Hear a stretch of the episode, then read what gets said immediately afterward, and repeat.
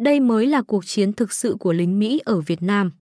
Nguồn: Andrew West, New York Times, ngày mười sáu tháng năm năm hai nghìn không trăm mười bảy. Biên dịch: Nguyễn Thị Kim Phụng. Bản quyền thuộc về dự án nghiên cứu quốc tế. Chiến dịch Cedar Falls, chiến dịch Junction City, chiến dịch Scotland.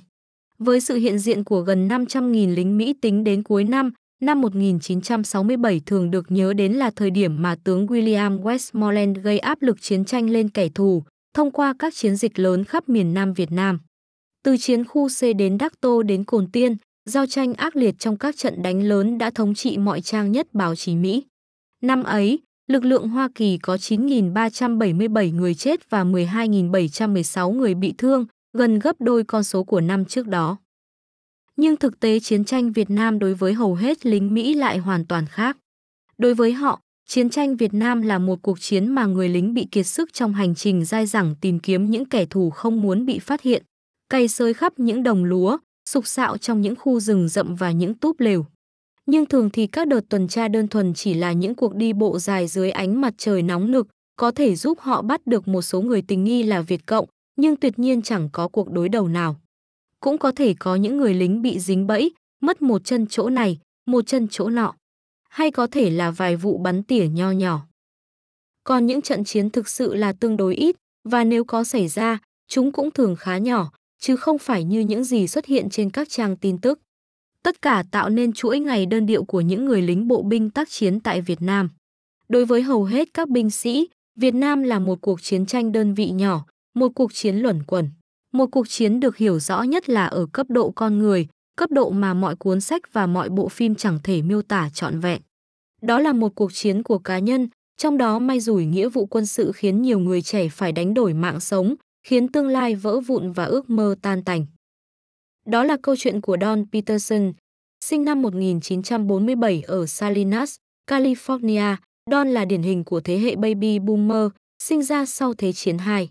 Cha anh, Pi, làm việc trong ngành xây dựng và là một kẻ nghiện rượu, nhưng may mắn thay gia đình anh vẫn thuộc tầng lớp trung lưu. Nổi tiếng khắp trường trung học và là ngôi sao trong đội tuyển bóng bầu dục, Don mơ ước lớn lên sẽ trở thành một thợ sơn như cha và có thể bắt đầu một gia đình của riêng mình.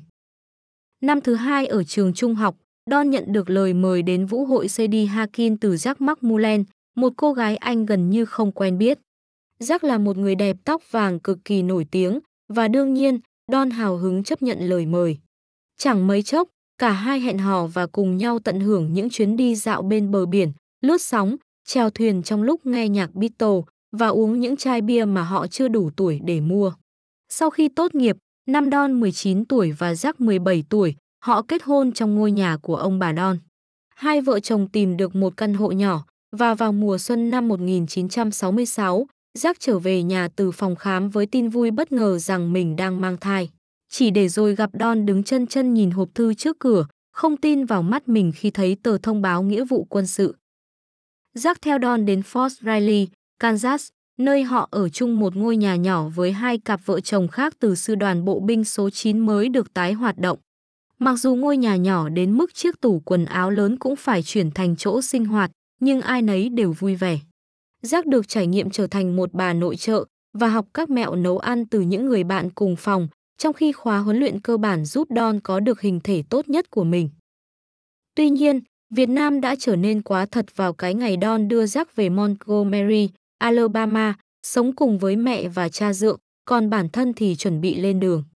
Con trai của họ, James, được sinh ra trong những ngày cuối cùng của kỳ nghỉ Giáng sinh. Nặng tầm bốn phẩy một ki lô gam, Jimmy là một đứa bé to khỏe và Don ngay lập tức mơ về tương lai cầu thủ của cậu con trai. Nhưng anh chỉ kịp bế bé trên tay một giờ trước khi phải bắt tàu để trở về Fort Riley. Khi chồng quay lưng rời đi, Jack rơi nước mắt, anh đừng xung phong chạy ra và cố gắng trở thành anh hùng. Hãy giữ lấy mạng sống mình. Mẹ con em cần anh. Ngày mười lăm tháng năm năm một nghìn chín trăm sáu mươi bảy, đơn vị của Don, đại đội Charlie, tiểu đoàn bốn, trung đoàn bộ binh bốn mươi bảy, đang trải qua một ngày bình thường như bao ngày, săn lùng Việt Cộng. Nhưng hẳn là Don đã có linh cảm. Thường thì những lá thư anh gửi cho Jack chẳng có gì ngoài sự lạc quan, với những câu hỏi về bé Jimmy và những câu chuyện về bạn bè trong doanh trại anh dành kể cho vợ. Nhưng vào ngày mười tháng năm, lá thư của Don rất khác biệt, khác biệt đến đáng ngại. Anh chết mất. Hãy đưa anh ra khỏi đây. Ngày mười lăm tháng năm, đến lượt nhóm của Don, tiểu đội hai của trung đội một, đi tuần ở hàng đầu, trong khi đại đội Charlie băng qua một cánh đồng lúa ở đồng bằng sông Cửu Long. Một loạt đạn bắn tỉa bất ngờ xuất hiện. Charlie Nelson quay sang Don. Tôi ngờ rằng đây là một cái bẫy, nhưng chẳng còn cách nào khác. Tiểu đội hai vẫn phải tiến lên làm trinh sát cho đường hành quân của đại đội Charlie. Khi họ đến giữa cánh đồng, khi cách xa đại đội và không còn được bảo vệ, hỗn loạn xảy đến. Hỏa lực tập trung bắt đầu bắn ra từ một đại đội Việt Cộng đang nấp dưới bong ke, tạo thành một vị trí phục kích hình chữ L. Bị áp đảo hoàn toàn, tiểu đội hai nhanh chóng tìm nơi ẩn nấp, thương vong ngay lập tức xảy đến. Charlie Nelson bị bắn xuyên cằm, gãy xương bánh chè. Deb Jakiewski vội vã đến bên cạnh để băng bó vết thương cho đồng đội, chỉ để rồi bị trúng một viên đạn vào vai. Nó cắt qua thân giữa, đâm thủng phổi và làm gãy năm xương sườn trước khi thoát ra khỏi lưng anh. Còn các co trai thì bị bắn xuyên qua cột sống và cứ nằm đó tê liệt. Phần còn lại của tiểu đội cố gắng chiến đấu hết sức có thể, nhưng họ đã bị mắc bẫy, và Don biết điều đó. Có lẽ đó là khi những lời chia tay của Jack văng vẳng bên tai, hoặc có lẽ chỉ đơn thuần là bản năng. Nhưng Don đã quyết định hành động để cứu bạn bè mình.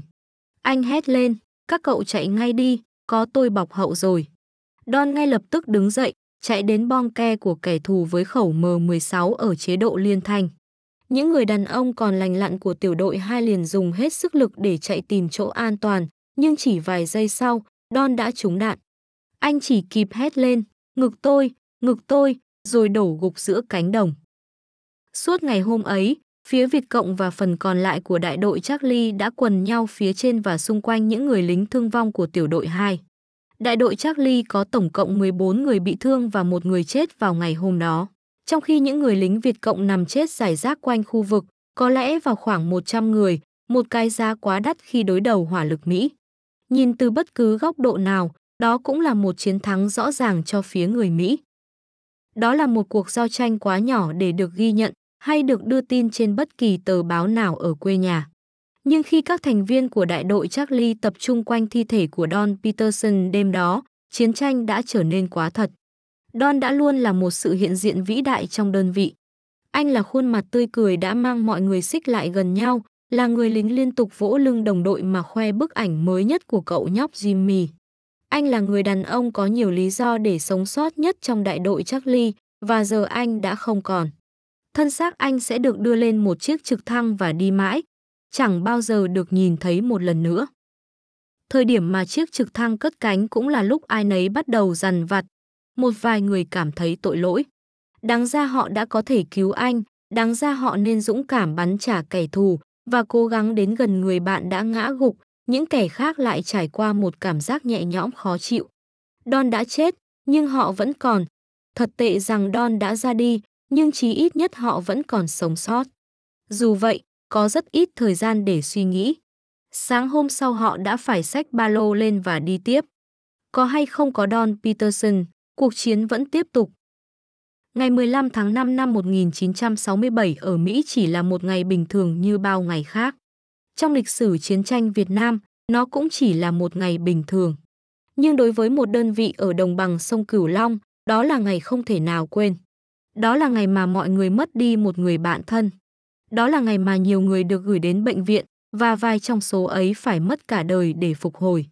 Đó là ngày khiến một số người phải vật lộn với sự thật rằng họ đã trở thành kẻ giết người.